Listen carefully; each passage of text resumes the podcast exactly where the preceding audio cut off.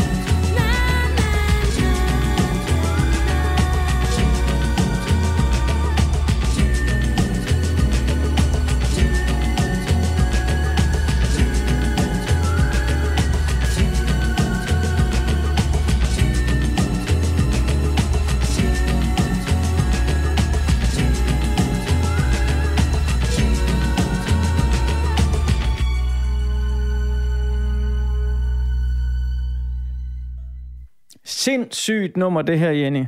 Mm. Helt fantastisk, og virkelig et nummer, hvor man kan høre den her blanding af de organiske, analoge instrumenter sat op mod de der meget kontrollerede, hårde beats. Og, og mens vi hørte nummeret, så lyser dine øjne bare op, og du siger sådan, det der det er ligesom at få et kursus i beats. Men jeg sad også lige og tænkte over, at lige præcis et nummer som Isobel, det er sådan et nummer, som får en til at have, have lyst til at, at, at, at løbe hen til det nærmeste lydstudie og lave et eller andet. Man var sådan, nej, åh, oh, jeg kunne, så, øh, hvis jeg nu får en trompetist ind, og så får ham med til at indspille et eller andet, og så laver jeg et beat ud af, af, af nogle kopper, der vælter og, og looper det. Eller sådan, det er virkelig et, et, et, et nummer, der bare får en til at have lyst til at gå, give sig i kast med et eller andet kæmpe, kæmpe stort symfonisk musikprojekt. I uh, del 1 af den her uges portrætalbum, der hørte vi jo øh, blandt andet om din barndom på Fyn, som dels var magisk og kreativ i et lille kaotisk bondehus sammen med din mor og søster og nogle kusiner, men også havde en lidt mørkere side i det, at du blev mobbet i folkeskolen, og det til en grad, hvor øh, du simpelthen valgte at tage på et kostgymnasie i Struer, langt væk fra Fyn. Og så var det jo så også der, lidt senere i din teenageår i 2006, at du opdager albumet Post af Bjørk. Det her, det er rejsen på vej hen mod jamen det, der bliver til lydmor i øh, den dag i dag. Og jeg spurgte jo i del 1 af portrætalbum, hvem Jenny var som teenager i 2006. Og så er det jo nærliggende at starte den her del 2 af hendes udsendelse med at spørge, hvem er Jenny Rosander i 2022? Jenny Rosander er i øh, 2022 mest af alt et menneske, som elsker, tror jeg. Det vil altid være i kernen. Et menneske, som elsker og som trækker vejret. Øh, og som har været igennem nogle ret hårde ting. Og som lige så stille er i gang med at hele. Og som i løbet af næsten hele livet har tilkæmpet sig kreativ frihed, og som måske er ved at finde den. Og det er mit anker i alt. Jeg finder ud af, at jeg godt kan kæmpe for de værdier, som jeg har. Jeg finder ud af, at hvis jeg går ind i, hvad jeg synes er spændende, og hvad jeg synes er vildt, så kan jeg faktisk godt flygte fra presset for at blive en succes. Og det troede jeg på et tidspunkt var umuligt. Jeg troede, det var umuligt at flygte, fordi der er så meget pres i musikbranchen for at blive en succes, og lave noget, som de kan spille i radioen, og alle sammenligner dig med, ah, men du er jo ikke lige så stor som det der, men du er jo større end det der, og hvor mange streamingtal. Jeg har hele tiden et tal på, hvor mange, der lytter til min musik på Spotify, som går op og ned, som andre mennesker vurderer min værdi ud fra. Det er enormt svært at flygte fra den her følelse af, at du skal lave noget helt specifikt, og du skal være succesfuld, og du skal lave noget populært, eller noget edgy, eller noget mainstream. Og lige så stille er jeg begyndt at finde nogle værktøjer i mit virke, og i mig selv, og i de mennesker, jeg omgiver os med, som giver mig mulighed for at fjerne det, og få lov at leve som rigtig kunstner. Og det er så rigt. Det er så rigt, når man kan det. I stedet for at tænke på, om noget er godt eller dårligt, hvilket jo, man laver hele tiden sådan nogle mikrobeslutninger. Skal jeg gå den vej, eller skal jeg gå den vej? Skal jeg gå den vej, eller skal jeg gå den vej? Og øh, der kan man godt komme til at tænke, uh, jeg skal gå den vej, hvor det bliver bedst. Det skal være godt. Det har fundet ud af for mig er et ret farligt ord, fordi at det tit vil linke sig ind på populært. Fordi hvad fanden er godt? Det er jo super subjektivt. Jamen, så må det godt være, mm, flest mennesker synes, det er godt. Og så leder det sig hen til, at man hele tiden tager beslutninger ud fra at være populær. Det, det er usundt for mig øhm, der har jeg fundet ud af, at hvis jeg i stedet spørger mig selv, er det interessant? Så åbner der sig døre der, hvor de var lukket før. Så når jeg sidder og kigger på, Nå, men jeg skal lave et album, og jeg skal gøre det og det og det, det er det interessant? Nej, det er overhovedet ikke interessant. Det kan godt være, det kan blive populært, men det er jeg ligeglad med. Er det interessant? Øhm, og det har simpelthen bare, det lille ord, er det interessant? Det har sådan gjort det muligt for mig at, at gå efter noget, som jeg synes var intellektuelt spændende, eller følelsesmæssigt spændende, eller øh, ja, spændende for mine fans, eller spændende for øh, whoever, min mor. altså, øh, det har været rigtig, rigtig frigørende. Du virker tilfreds. Jeg tror også, jeg er i hvert fald øh, søger nogle ting, som jeg ikke har øh, søgt så meget tidligere. Jeg tror, da jeg ligesom begyndte at komme ud i livet, så at sige, øh, som jeg jo havde drømt så meget om, at jeg skulle ud i det her satans liv, og øh, bide i det og rive i det. Øhm, der havde jeg i, i mange, mange år sådan her følelse af vildere, vildere, ud af, større, mere, skru op, skru op, skru op. Det, det kan ikke blive vildt nok. Og jeg vil ligesom se sådan, hvor, hvor, hvor epic kan det blive? Og det, det kan blive ret epic har jeg nu fundet ud af. Altså, det kan også at det kan blive epic på sådan en øh, blive fløjet til Paris af øh, affære, filminstruktør laver film om en, øh, stå i Hongkong i et øh, malerstudie, mens der er en eller anden øh, crazy Hongkong designer, der slynger kædbed-outfits på en og tager billeder klokken to om natten. Eller, altså, jeg fandt ud af, at livet kunne godt blive en ret vild film. Øhm, og det er også en film, man godt kunne skære sig lidt på. Skære sig meget på. Og på et eller andet tidspunkt, der begyndte den her vildere, vildere, ud af, ud af, større, og, øhm, og blande sig med en følelse af indad, dybere, øh, øh, klogere, øh, en, mere intenst, altså, som bevægede sig ind mod et mere intellektuelt space og et mere harmonisk space.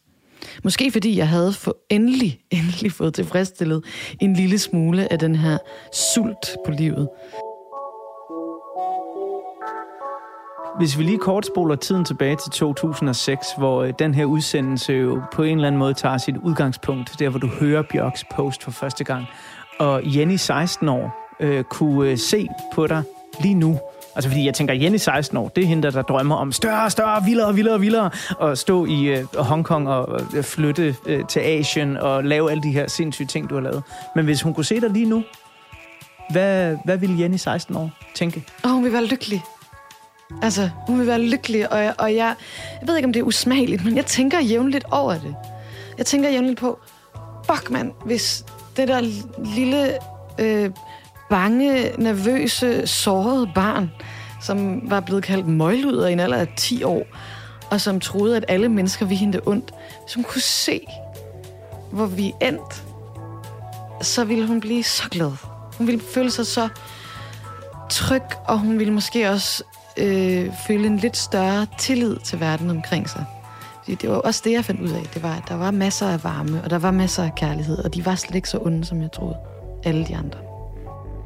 Nu vil jeg gerne øh, fastholde dig lidt i øh, den tanke og året 2006, fordi jeg bladrer nu op på portrætalbumets næste side, og der er et billede af musikåret 2006, for du øh, sidder jo i en lille gul bil i Frankrig sammen med din mor og skamhører et album af Bjørk, der er udgivet cirka 10 år før, i 1995. Men der sker jo også noget i øh, musiklivet lige ude foran den lille gule bils dør. Og øh, hvad der sker i år 2006, det kommer der et lille potpourri af her.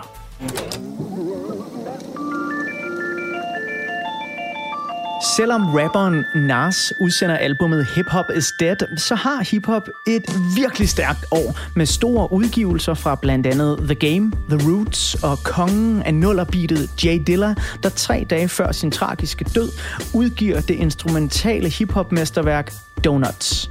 Et album, som senere kommer til at inspirere lydmagikerne, der står bag nogle af 2006 helt store R&B og popnavne, såsom Beyoncé, der er ude med sit andet soloalbum, og Justin Timberlake, der er her, der og alle vegne, der han storhitter med albumet Future Sex Love Sounds og singlen Sexy Back. I'm sexy back.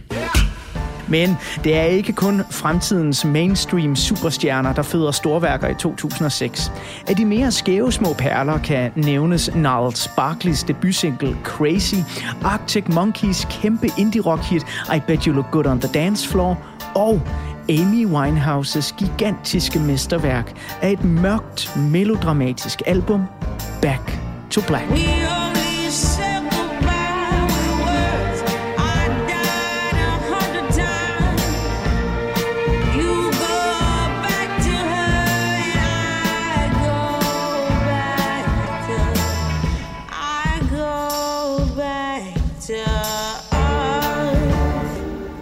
Men heldigvis, så er det ikke alt, der er sexet R&B og fordrukken soulpop i 2006.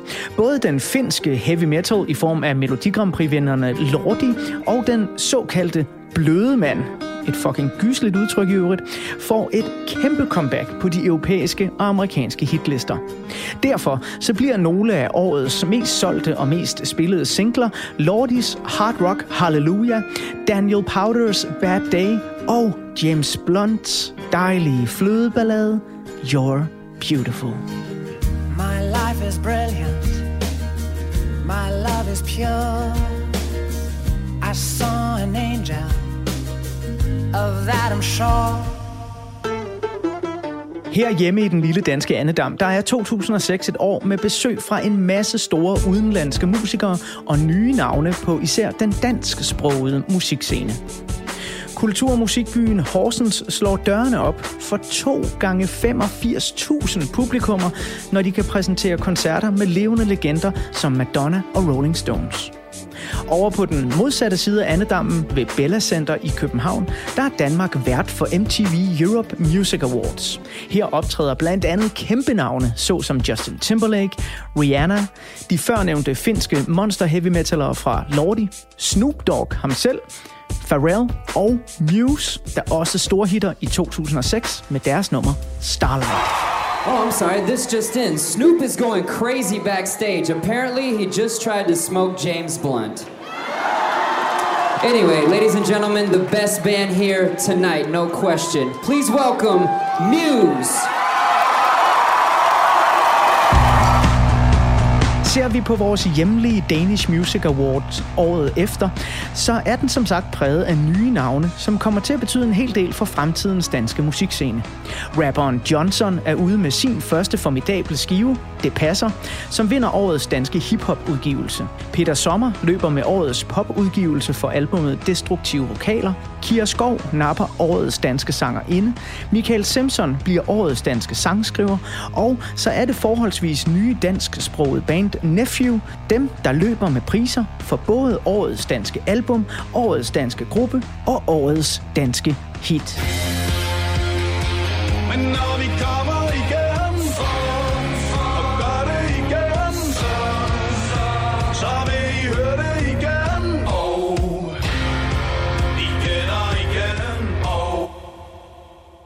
Og i en lille gul bil, på vej hjem fra en fransk sommerferie, sidder den 16-årige Jenny Lydmor Rosander og lytter til Bjørk for allerførste gang. Og et af de numre, der allerede dengang, men så sandelig også senere i livet, bliver meget signifikant for Jenny, ja, det er albumets helt store hitnummer, tredje singlen, It's Oh So Quiet.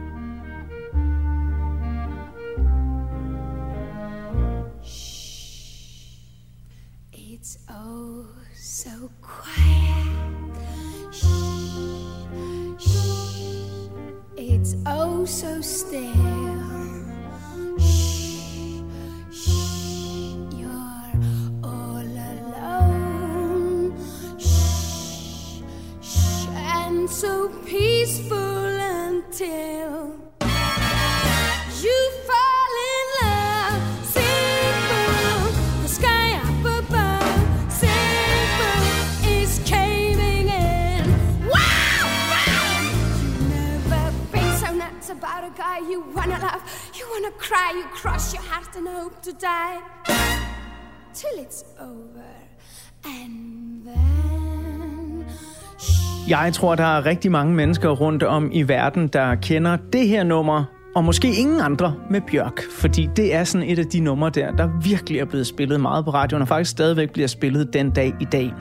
Kompositionen er oprindeligt tysk, blevet gjort populær af sangerinden Betty Hutton, og Bjørk hun tager den så op her på Post og laver et nummer, som jo er meget jazzet, og som hun selv sagde i øh, et interview tilbage i 2008, så lagde jeg kun det her nummer på pladen, så folk ville blive chokeret. Jeg ville gerne lave en plade, der havde nogle opbrud, så folk de kunne få et chok.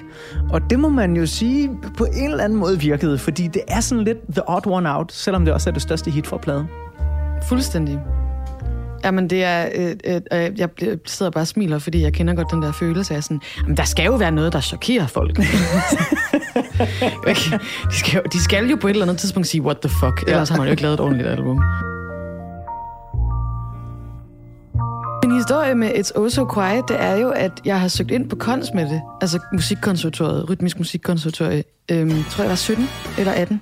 Øhm, og øh, havde på det her tidspunkt fundet ud af, at jeg skulle altså leve og lave musik, og jeg havde bare begyndt at skrive sange, og øh, jeg synes sgu egentlig også, at jeg var ret great til det. Øh, og så, og så, så får jeg en ven til at spille klaver, og jeg vil ligesom synge den her sang. Og jeg kommer ind, og jeg, altså, jeg giver den virkelig hele armen. Jeg skriger, og jeg tror også, jeg vælter sådan lidt rundt i rummet, og what's the... Og så får jeg bare at vide bagefter, at de mener altså, at øh, det der med en sangkarriere, det kan jeg simpelthen godt glemme alt om. Og det er, altså, det er ikke sådan en, prøv at søge næste år, jeg får. Det er mere sådan en, prøv at lade være med at søge næste år, jeg får at vide til det her øh, samtale efter min, øh, min, ansøgning. Øhm, og i, øh, i vrede, så søger jeg aldrig ind på konservatoriet igen. Øhm, og øh, jeg, har, jeg, har, jeg er jo så autodidakt, jeg har lært mig selv alt det, jeg, jeg kan. Øhm, og det sjove ved historien er jo, at, at der skal ikke gå mere end 6-7 år, før at, øh, at musik, Rytmisk Musikkonservatorium så kontakter mig i forhold til at undervise dig. oh, revenge! Sweet revenge! Very sweet revenge.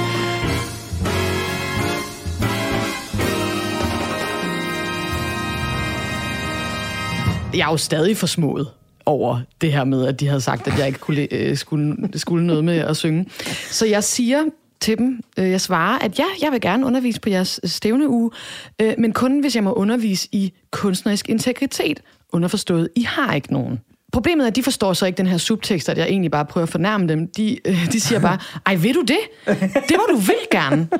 Og så lige pludselig, så står jeg altså relativt ung, jeg tror, jeg er 25 og skal undervise en uge i kunstnerisk integritet, ja. som er det sværeste at undervise i ja. ever. Ja, ja, okay. så jeg ender med at have den her underlige stævne, hvor vi laver altså, meditation og underlige opgaver med at lave dum musik og overtænkt musik, og en flok øh, lidt forvirrede elever, som fik...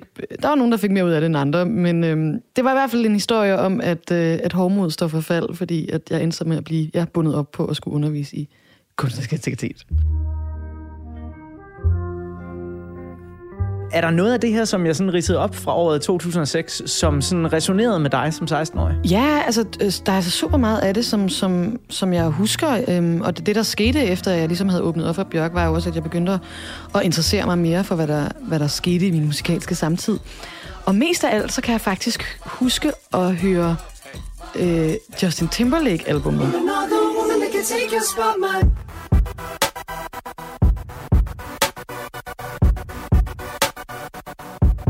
Der var en sang, hvor der var sådan en lyd, der sagde sådan... Som jeg nu godt ved er en eller anden form for sådan synthgate, øh, rytmisk synthgate. Jeg ved præcis, hvordan at man laver den lyd nu. Men jeg kan bare huske dengang, at jeg tænkte, hvordan fanden spiller de så hurtigt på keyboardet? Og jeg tænkte over det så længe, og jeg sad ved mit klaver, på det tidspunkt havde jeg ikke en synthesizer. Og jeg sad ved mit klaver og prøvede sådan, klang, klang, klang, klang, klang, klang, klang, klang, klang, og jeg var sådan, det kan man jo ikke.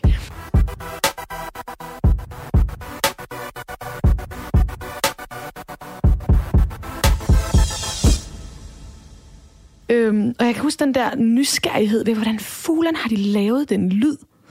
Den var ligesom begyndt der, og det var også sådan, ja, da jeg lyttede til Bjørk, den her, hvordan, hvordan laver I det? Som jo endte med at blive, at jeg så blev producer og begyndte at opdage nogle af de her mysterier, og begyndte at opdage arpeggiators, og begyndte at opdage noise gates, og begyndte at opdage alle de her fantastiske metoder til at lave øh, surrealistiske lyde. Hvis jeg hører noget, som jeg synes er fedt, så tænker jeg straks, øh, hvordan kan jeg gøre det? altså, hvordan kan jeg... Den følelse, jeg sidder... Hvis, hvis jeg har en god oplevelse, øh, så tænker jeg, jeg vil gerne give nogle andre den gode oplevelse. Så prøver jeg straks at dekonstruere, hvad den gode oplevelse består af. Øhm, og jeg tror egentlig, dybest ned, det handler om, at det er sådan lidt af mit kærlighedssprog. Øhm, altså, inden jeg fandt ud af, at jeg, jeg, jeg ville lave musik, der ville jeg jo være filminstruktør. Og det tror jeg var fordi, at noget af mine bedste oplevelser, det var, når jeg var inde i biografen og så Ringens Herre. Og så tænkte jeg, jeg vil også give folk det. Jeg vil være den, der giver folk det her skønne, smukke, boblende, jeg har i mit indre. Lige om lidt, så skal jeg bladre op på en ny side i portrætalbummet og tegne et øh, portræt, male et billede af Bjørk. Og det er svært at gøre lige på fire minutter, men jeg, jeg skal gøre et forsøg. Men med dine egne ord, hvad øh, er det så, som Bjørk hun giver til verden som kunstner? Altså, hvad er det, der gør hende så særlig? Øhm, sprudlende kompromilløshed, øhm, men samtidig øh, vildt catchy. altså, og det er jo det, der er den gyldne kombi, som, som man jo tit leder efter som kunstner i verden. Det er jo at lave noget, som både har enormt meget kerne, og enormt meget integritet, og enormt, kommer med noget nyt i verden og samtidig som folk over det hele har lyst til at lytte til. Vi fortsætter portrættet af Jenny Rosander, a.k.a. Lydmor, lige om lidt. Men lige nu, der bladrer vi op på næste side af portrætalbummet. Og her er der et billede af verdens mest kendte islænding, menneskedyret og kosmoskunstneren Bjørk. Og måske så er du en af de heldige, som overværede en højgravid Bjørk spille med sit punkband Kugel i Københavns Ungdomshus på Jagtvej 69 tilbage i 1984.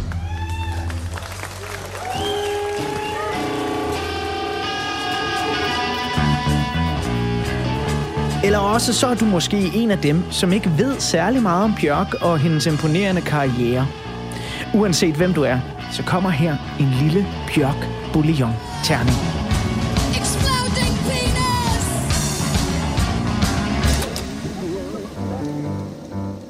Bjørk Gudmundsdottir bliver født og vokser op i den islandske hovedstad Reykjavik.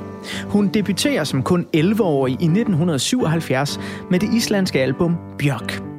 Som teenager bliver hun en del af den kreative islandske musikscene, hvor hun udtrykker sig selv igennem både pop, rock, jazz og ja, masser af punk. Punkbandet Kugel når som sagt forbi ungdomshuset på Jagtvej 69 i København tilbage i 1984. Der står Danmarks Radios fremsynede kultmusikformidler Jan Sneum klar med sin båndoptager for at optage koncerten. Og det er derfor, at dele af den koncert nu er tilgængelig ude på det store internet, og du kan høre brudstykker fra den i portrætalbum her i 2022. Men ud over Kugels legendariske koncert på Jagtvej 69, så bliver de faktisk også det første islandske band nogensinde, der optræder på Roskilde Festival. I 1986 udgiver Kugel deres andet album og går i opløsning. En håndfuld af medlemmerne, blandt andet Bjørk, danner herefter bandet The Sugar Cubes. De når, efter islandske forhold, at blive kæmpestore.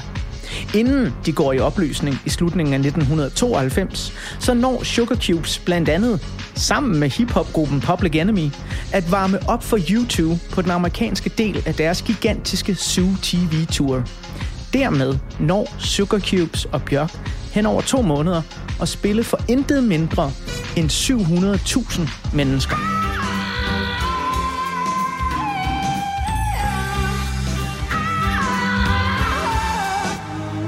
Efter Sugar Cubes' opløsning flytter Bjørk til London for at fokusere på en solokarriere. Da hun ser flytningen som en frisk start, så får det første album, hun indspiller uden for Island, titlen Debut. Og så begynder det ellers at gå stærkt. Rigtig stærkt. Bjørk bliver en del af den boblende engelske musikscene, som i de år er i rivende udvikling med både britpop og trip-hop som de helt store spydspidser. Elektroniske troldmænd og kvinder fra de britiske musikscener får stor indflydelse på Bjørk, som dog stadigvæk bibeholder sin helt egen unikke lyd, hvor hun lejende let blander punk-energier med popballader, jazzinstrumenteringer og både bløde og hårde elektroniske elementer. Fra 1993 til 97 udgiver hun de tre mesterværker, Debut, Post og ikke mindst Homogenic.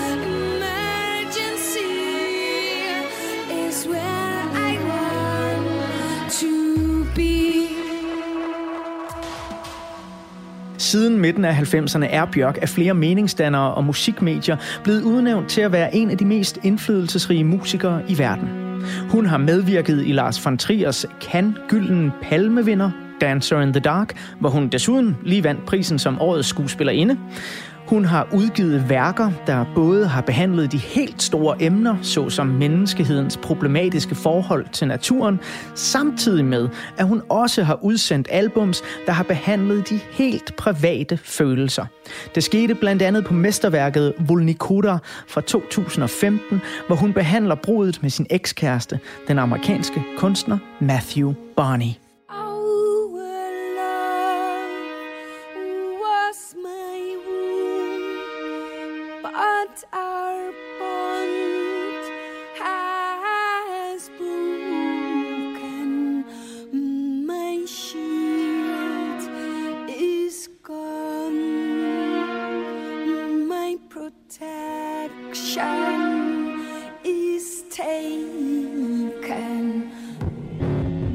Og selvom Bjørk har vundet utallige musikpriser og modtaget alverdens hæder fra meget etablerede, fornemme kulturinstitutioner fra hele verden, så har hun aldrig mistet sin punkede kant eller sin trang til at lave om på verdens tilstand. Derfor har hun igennem årene støttet en lang række frihedsbevægelser, miljøaktivistiske organisationer og højlydt brugt sin egen stemme i kampen for frihed og uafhængighed. Det skete blandt andet på albumet Volta, hvor sangen Declare Independence blandt andet var dedikeret til Færøerne og forholdet til Danmark. Make your own flag.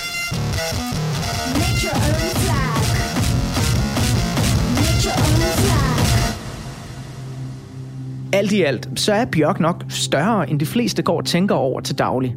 Og med hendes cirka 35 millioner solgte albums verden over, hendes 15 amerikanske Grammy-nomineringer, hendes 22 britiske top 40 single hits, hendes 2015 udnævnelse af Time Magazine som værende en af de 100 mest indflydelsesrige personer i verden, ja, så er Bjørk nok sammen med ABBA den mest kendte musiker fra de nordiske lande. Og i 1995, der skabte hun altså det værk, som ugens gæst her på portrætalbum, musikeren Lydmor, har valgt, når der skal tegnes et portræt af hende. Her er endnu et nummer fra Post. Det her er den eftertænksomme og smukke Hyper Ballad.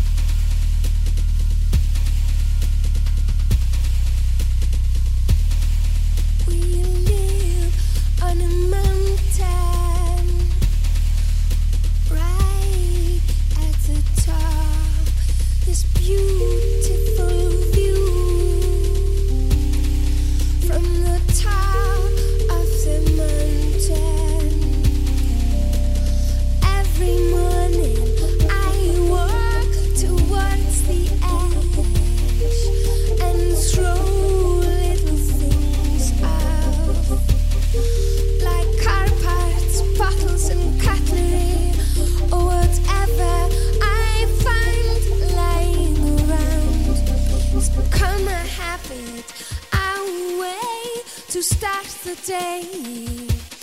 I go through all the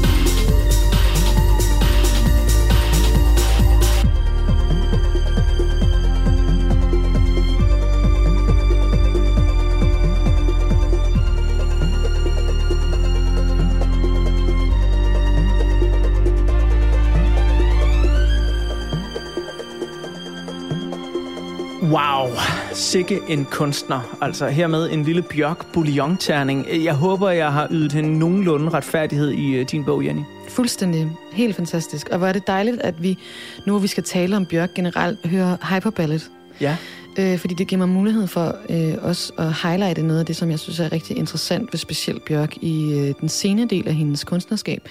Det er, at hun også bare er en meget intellektuel kvinde. Øhm, Hyperballet er jo øh, navngiver til øh, det filosofiske koncept hyperobject, som er øh, fundet på af filosofen Timothy Morton, øh, som er en del af det, der hedder, nu bliver det lige lidt langt, Object Oriented Ontology, og som beskriver øh, objekter, som eksisterer, men som vi kun kan se i verden via deres konsekvenser. Det vil sige for eksempel global opvarmning. Du kan sådan se global opvarmning via statistikker eller øh, naturfænomener. Du kan ikke tage fat i global opvarmning, men global opvarmning er stadig et objekt. Øhm, og der er sådan en masse ting med Bjørk og filosofi, som bare er så interessant. Hun har ligesom både påvirket rigtig mange filosofer, øhm, men interagerer også med filosofien. Der er en øh, e-mail-korrespondence, som hun har udgivet med Timothy Morton, hvor de diskuterer, hvad for en isme Bjørk vil være repræsenteret af, som er noget af det mest interessante sådan, øh, korrespondancemateriale, jeg nogensinde har læst. Øh, og det synes jeg bare er en helt fantastisk ting, at du som musiker både kan være banebrydende øh, musikalsk, men også bare faktisk intellektuelt sætte en bule i verden hun har en eller anden evne til at gøre det intellektuelle øh, kropsligt. Og det er det, der er spændende ved hende, og det tror jeg også, det er derfor, der er så mange filosofer, der søger hende. Fordi hun kan få det, som egentlig bare er en tænkt, næsten sådan matematisk øh, situation, til at blive et skrig, eller til at blive for eksempel på Hyperballet. Den underlige sang om en kvinde, der står og smider nogle ting øh, ud fra en klippe, at man kan mærke inde bagved, at der ligger en dyb, dyb symbolik, og en dyb, dyb sådan anelse af et eller andet okult og mystisk.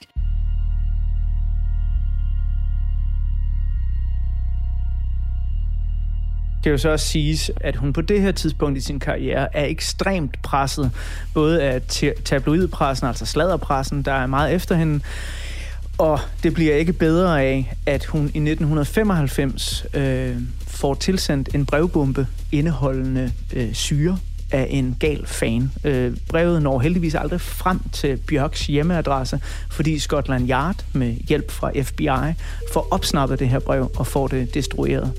Og det viser sig så, da FBI går i gang med deres undersøgelse på dagen, at det stammer fra en øh, mand, der har stalket Bjørk, øh, Ricardo Lopez, som har skrevet en dagbog på over 800 sider, hvor han i detaljer simpelthen fortæller om sin fascination for Bjørk, øh, og om hvor meget han hader hende nu, fordi han har fundet ud af, at hun har en elsker i produceren Goldie, og derfor vil han straffe Bjørk.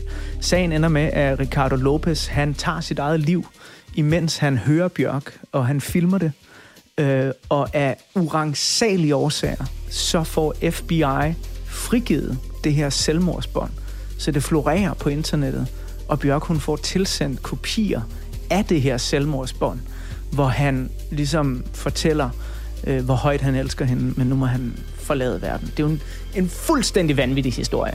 Altså sådan helt, jeg, jeg fik bare sådan, øh, ja, øh, kvalmefornemmelse af den, ikke? Men fame er så sindssygt. Altså, øh, berømmelse er det underligste. Altså, jeg har dyppet en lille finger i det. Øh, altså i forhold til så mange andre, også bare danske kunstnere, så er jeg slet ikke specielt etableret og kendt. Men bare, bare det, jeg har prøvet, er, altså det er surrealistisk. Du kan ikke forholde dig til det. Det er en masse mennesker, som du ikke kender, som forholder sig enormt meget til dig som person, og som bliver sur på dig, og som bliver glad for dig, som bliver forelsket i dig, som øh, drager konklusioner omkring dig, og sådan noget, som, som er, altså, det er, jeg kan slet ikke forstå, hvordan man kan øh, ikke blive sindssyg, hvis man står der, hvor Bjørk stod der. Men du har jo også, øh, hvad skal vi sige, desværre øh, dyppet fingeren i bagsiden af medaljen, i det, at du har haft dine egne oplevelser med en stalker. Og det er jo også noget, der kom ud offentligt, fordi at du, ja, det gætter jeg på, at du selv valgte ja. at gå ud og sige, jeg har en stalker. Hvorfor valgte du det? Øhm, jamen, øh, øh, som sædvanligt, når jeg går ud offentligt med et eller andet, så var det, fordi jeg var sur. Øhm, øh, det var simpelthen, fordi jeg opdagede, at Københavns politi havde en enormt øh, dårlig måde at håndtere tilhold på. Øh, tilhold, det, det er ligesom det her, man får, når at man, det bliver konkluderet, at der er et menneske, der er farligt for en. Øhm, og jeg øh, fik øh, så lavet, der blev lavet et tilhold, hvor ham her, han, han måtte ikke øh, hverken kontakte mig eller komme i nærheden af mig. Øhm, og der sagde de ligesom til mig, sådan, ham her er, øh, har det dårligt, og det, det, det er helt klart og tydeligt, du skal have et tilhold. Og så fandt jeg ud af, at når han så overtrådte det her tilhold, så var der reelt set ikke ret mange konsekvenser ved det, fordi de simpelthen havde så lang behandlingstid. Og øh, nu var jeg heldig, at jeg havde så privilegeret øh, øh, miljø omkring mig, at jeg kunne flytte hjem til min kæreste, og jeg kunne få rådgivning af manager og folk uden for Danmarks Radio og sådan noget. Men jeg tænkte bare rigtig meget på alle mulige andre, der har tilhold. Altså, øh, jeg snakkede med øh, nogle af dem, der arbejder på krisecentre, hvor der jo bor en masse øh, øh, ofre for vold, som har tilhold, som bliver overtrådt, og som har samme behandlingstid på politiets side. Og jeg tænkte sådan, det her det duer ikke, det er man simpelthen nødt til at tale højt om. Øhm, jeg havde ikke lyst til at tale om min stalkersag, fordi det, øh, det er privat og ikke specielt rart. Men jeg var nødt til at gøre opmærksom på, at der var simpelthen en fejl i den måde, politiet håndterede på. Men jeg er med på, at du ikke har så meget lyst til at dele din private historie i det. Men ligger der ikke også en ventil i at kunne prøve at beskytte andre med din egen historie? Fuldstændig. Altså det, det får det til at, at give mening på en eller anden måde. Man kan, man kan omdanne det til noget, hvor man kan sige, okay, så har jeg været igennem noget, der har været hårdt, men i det mindste har jeg prøvet at gøre noget for nogle andre. Øhm, og det tror jeg sådan var en coping-mekanisme for mig i det. Helt konkret, hvad gjorde din stalker ved dig? Øh, I mit tilfælde, der øh, var det en mand, der øh, havde vrangforestillinger og troede, at vi var i et øh, forhold. Øh, han øh, skrev øh, lange mails, øh, hvor at han skrev til mig, som om, at vi var kærester. Øh, og så begyndte han også at møde op, øh, først øh, på, øh, til koncerter, øhm, og, øh, og ville også øh, fri til mig fra scenen. Øhm, det fik vi heldigvis stoppet. Hvordan fik du det at vide, at, at han ville fri til dig fra scenen? Jamen, det var fordi, at han gik ind på, øh, på Store Vega, og heldigt nok øh, simpelthen begyndte at tale til personalet om, at øh, han var min kæreste, og vi boede sammen, og jeg havde øh, smidt ham ud af lejligheden om natten. Øhm, og det var derfor, han havde sovet i sin bil ude for min lejlighed. Det fandt vi så ud af var rigtigt. Han havde sovet i sin bil ude foran min lejlighed. Øhm, og at den eneste måde, jeg ville tilgive på ham på, det var, hvis jeg, at han friede til mig fra scenen. Så det var bare, han ville bare have, at de her vagter skulle hjælpe ham med at fri øh, til mig fra scenen. Og det er der så nogen, der går ind og fortæller mig, 20 minutter inden, at jeg skal stå og performe for 1.500 mennesker. Altså før din koncert? Ja. Øh, og øh, han fik også rigtig meget skæld ud af min management.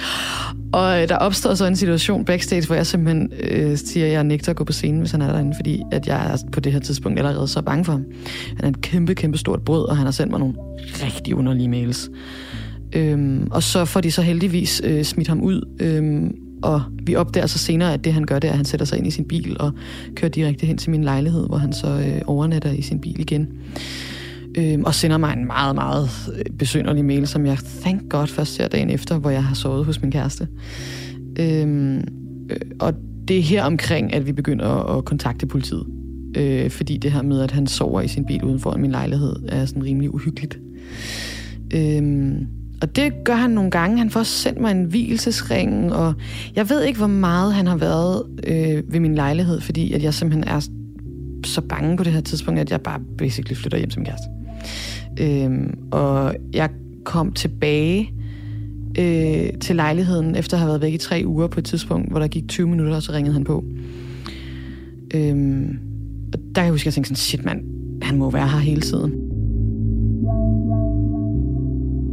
Da øh, Bjørk hun havde sin forfærdelige oplevelse med, med hendes stalker, som, som jo heldigvis ikke gik fysisk ud over Bjørk i, i sidste ende, jamen der øh, var der en god trommeslager fra hendes liveband, der sagde, prøv at høre, jeg har et studie nede i Spanien. Der tager du ned, når du skal lave din næste plade, Homogenic, for du skal væk fra alt det her. Du skal væk fra alt det, der minder dig om noget.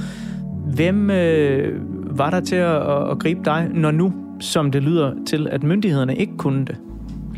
Øhm, min kæreste. Det var et meget heldigt tilfælde, at jeg var blevet forelsket altså et par uger inden, at det her begynder. Øh, så han havde en, vi, vi joker nogle gange med, at han havde en lidt kort honeymoon face øhm, fordi at han, han tænker, nej, men nu bliver jeg lige kæreste med hende her, og hun er sådan lidt popstjerne. Og så går der et par uger, og så har jeg en psykopat-stalker, og er desuden på turné hele tiden, og ankommer hjem fuldstændig kroppen fuld med neonmaling og en champagneflaske under hver arm.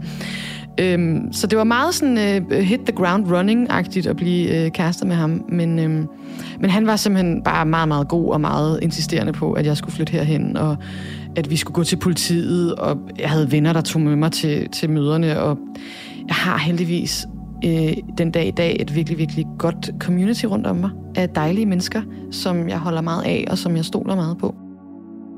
Hvis man nu sidder derude og lytter med, og man har lignende problemer med stalking, øh, har du et godt råd til, hvor man øh, trods alt kan henvende sig?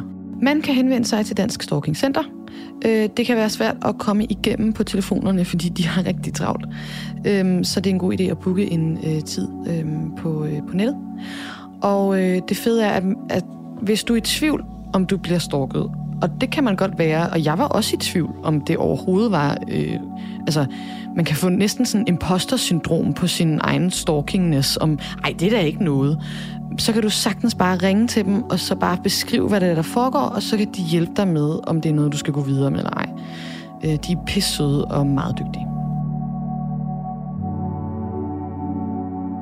Lige om lidt, så skal vi bladre op på de sidste sider i portrætalbummet i den her uge, men øh, inden det, så synes jeg måske, at øh, det vil være godt lige at få renset luften med en smuk omgang Bjørk, og et af de mere finurlige numre på Post, eller hvad det er, de er alle sammen finurlige, men det her, det er et af dem, som øh, jeg stenede meget over, dengang jeg var 15-16 år og øh, hørte det for første gang. The Modern Things. For them.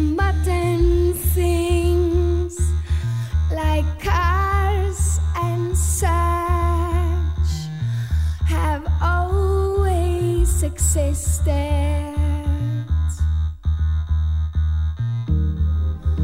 They've just been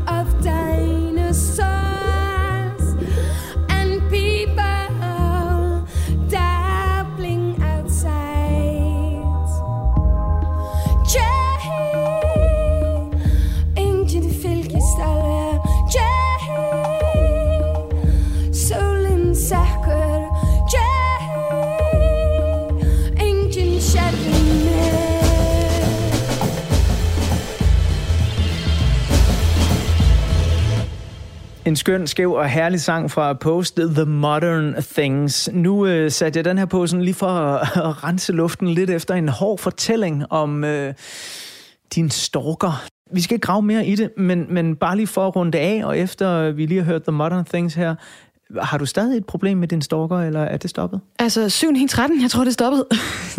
jeg har i hvert fald ikke modtaget noget øh, og, øh, fra hans kant i, i nogle måneder nu.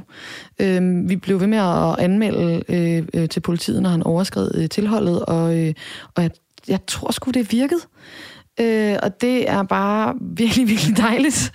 Øh, og øh, det, det, det er sgu bare meget dejligt. Og så kan man begynde at, at, at håndtere lidt, hvad, hvad det hedder konsekvenser for ens mentale helbred. Men det er en lidt rar del af processen at være i.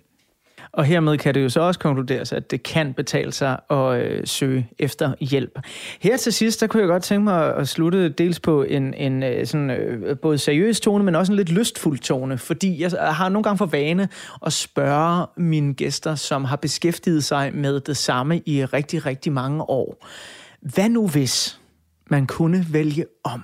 Hvis ikke du havde taget den der sti ned ad musikervejen, hvis ikke du er faldet i med begge ben, da du hørte Bjørks post og skulle være musiker, øhm, kunne du tænke dig at lave noget helt andet? Og nu tænker jeg noget radikalt andet. Ikke at være digter, eller være forfatter, eller... Nå, du reading my mind. Ja, fuldstændig. Fuld, det, det er ikke der, vi er henne, Jenny. Hvis du skulle lave noget, noget praktisk som dit arbejde, skulle du være dyrepasser? Skulle du arbejde på et lager? Vil du være på akkord og tjene penge for, hvad du nu lagde ned af arbejdskraft, eller... Jeg har arbejdet på et lager en gang, det var jeg rigtig dårlig til. mm, hvis jeg skulle lave noget helt andet. Jeg kunne godt på en eller anden måde se mig selv være kirurg. Jeg har lige for nylig set en meget interessant dokumentar, som havde rigtig mange af sådan nogle meget morbide scener, hvor de skar sådan rundt og klippede blodår sammen og alt det der. Jeg synes, det, synes, det er ret vildt at, at sådan ligesom øh, have som job og skære i menneskekroppen. Øhm, og jeg tror, jeg tror, jeg kunne være ret ok og god til det. Jeg har sådan rimelig steady hands og sådan noget. Jeg har sådan, øh, også fordi på en eller anden måde, så skal det være noget nørdet. Det bliver nødt til at være noget, som er psykopat nørdet.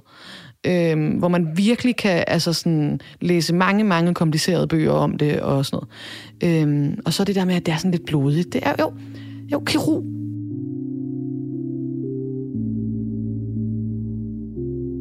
Nu vil jeg bladre op på øh, den sidste side i portrætalbummet, Jenny, og så øh, kan du få lov til at øh, nørde med Your Final Farewell, fordi på den sidste side af portrætalbummet, der er som altid her i programmet et billede af din begravelse. Og jeg spørger mine gæster, hvordan de gerne vil herfra. Nogen svarer sådan nærmest, at de vil dø på scenen. Det gjorde Kjartan Angrim for Folkeklubben. Ah, han sagde, at han ville godt lige træde ud backstage, ligesom Dirk Passer. Men ellers, ja, og andre, de vil gerne være omgivet af familie i en stille stund og bare glide fra den her verden. Hvordan er din sidste tid? Jeg er enormt dødsangst. Jeg hader tanken om, at jeg skal dø. Jeg synes, det er så unfair. Jeg synes, det er så unfair, at det her liv er designet sådan, at man får det, og så bliver det taget væk igen. I kan da ikke give mig en kage, og så tage den igen. Øhm, så jeg kan godt lide tanken om, øh, hvis man kunne gøre det der med at, at downloade sin hjerne ned på en USB-pind eller et eller andet, så man får lov til at leve videre end i en computer. Øh, eller øhm, der blev lavet sådan en, en Jenny-klon, som vi ligesom kunne beame min bevidsthed over i. Alt det der er jeg meget interesseret i. Øh, men, men hvis ikke det er en mulighed, hvis jeg skal erkende, at jeg på et tidspunkt skal dø, øh, så kvæg min dødsangst, så vil jeg helst ikke vide det, når det er på vej. Så, øh, så jeg tror jeg gerne, jeg vil snimyrdes. Øhm, jeg tror, jeg vil, jeg vil gerne have, at det ligesom sker hurtigt og uden jeg ved det. Og jeg tænker, hvis, hvis jeg ikke skal på noget tidspunkt opdage, at jeg er ved at dø, så skal det nok være et eller andet sådan... Altså fordi hvis nu, at man, man stak en kniv i mig, så ville jeg jo nok kunne kigge ned og så tænke, oh wow, nu dør jeg. Og det har jeg bare virkelig ikke lyst til. Så hvis man kunne tage en pistol og så blæse hjernen ud på mig. og på denne dramatiske note, så er det nu tid til at sige tusind tak, levemenneske Jenny Rosander, musiker, komponist, debattør med meget mere, lydmor. Tak fordi du var med på Trætalbum. Selv tak, Anders. Jeg har valgt, at vi skal slutte den her udsendelse med et af mine absolute favoritnummer fra Post. Øh, men du må gerne gøre indsigelser. Vi har jo hørt en hel masse af dine favoritter øh, indtil videre. Jeg ved ikke, om du har styr på dem alle sammen, hvor vi har været. Men jeg havde tænkt mig, at vi skulle gå ud på nummeret I Miss You. Det synes jeg er en fantastisk idé. Det kan vi godt gøre. Herligt. Så er det det, vi gør.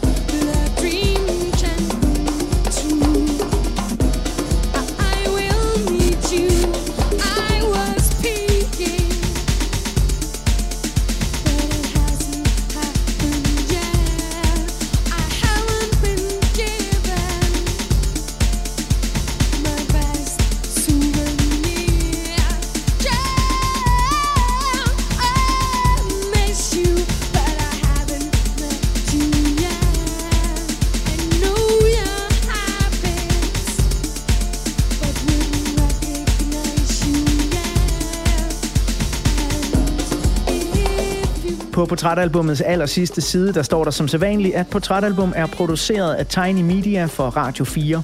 Mit navn er Anders Bøtter, og sammen med min lyddesigner Emil Germod vil jeg gerne sige mange gange tak, fordi du lyttede med. Der er flere portrætter fra programmet her, hver fredag kl. 17 til 19 på Radio 4, eller i Radio 4's app, som du kan hente i App Store eller hos Google Play.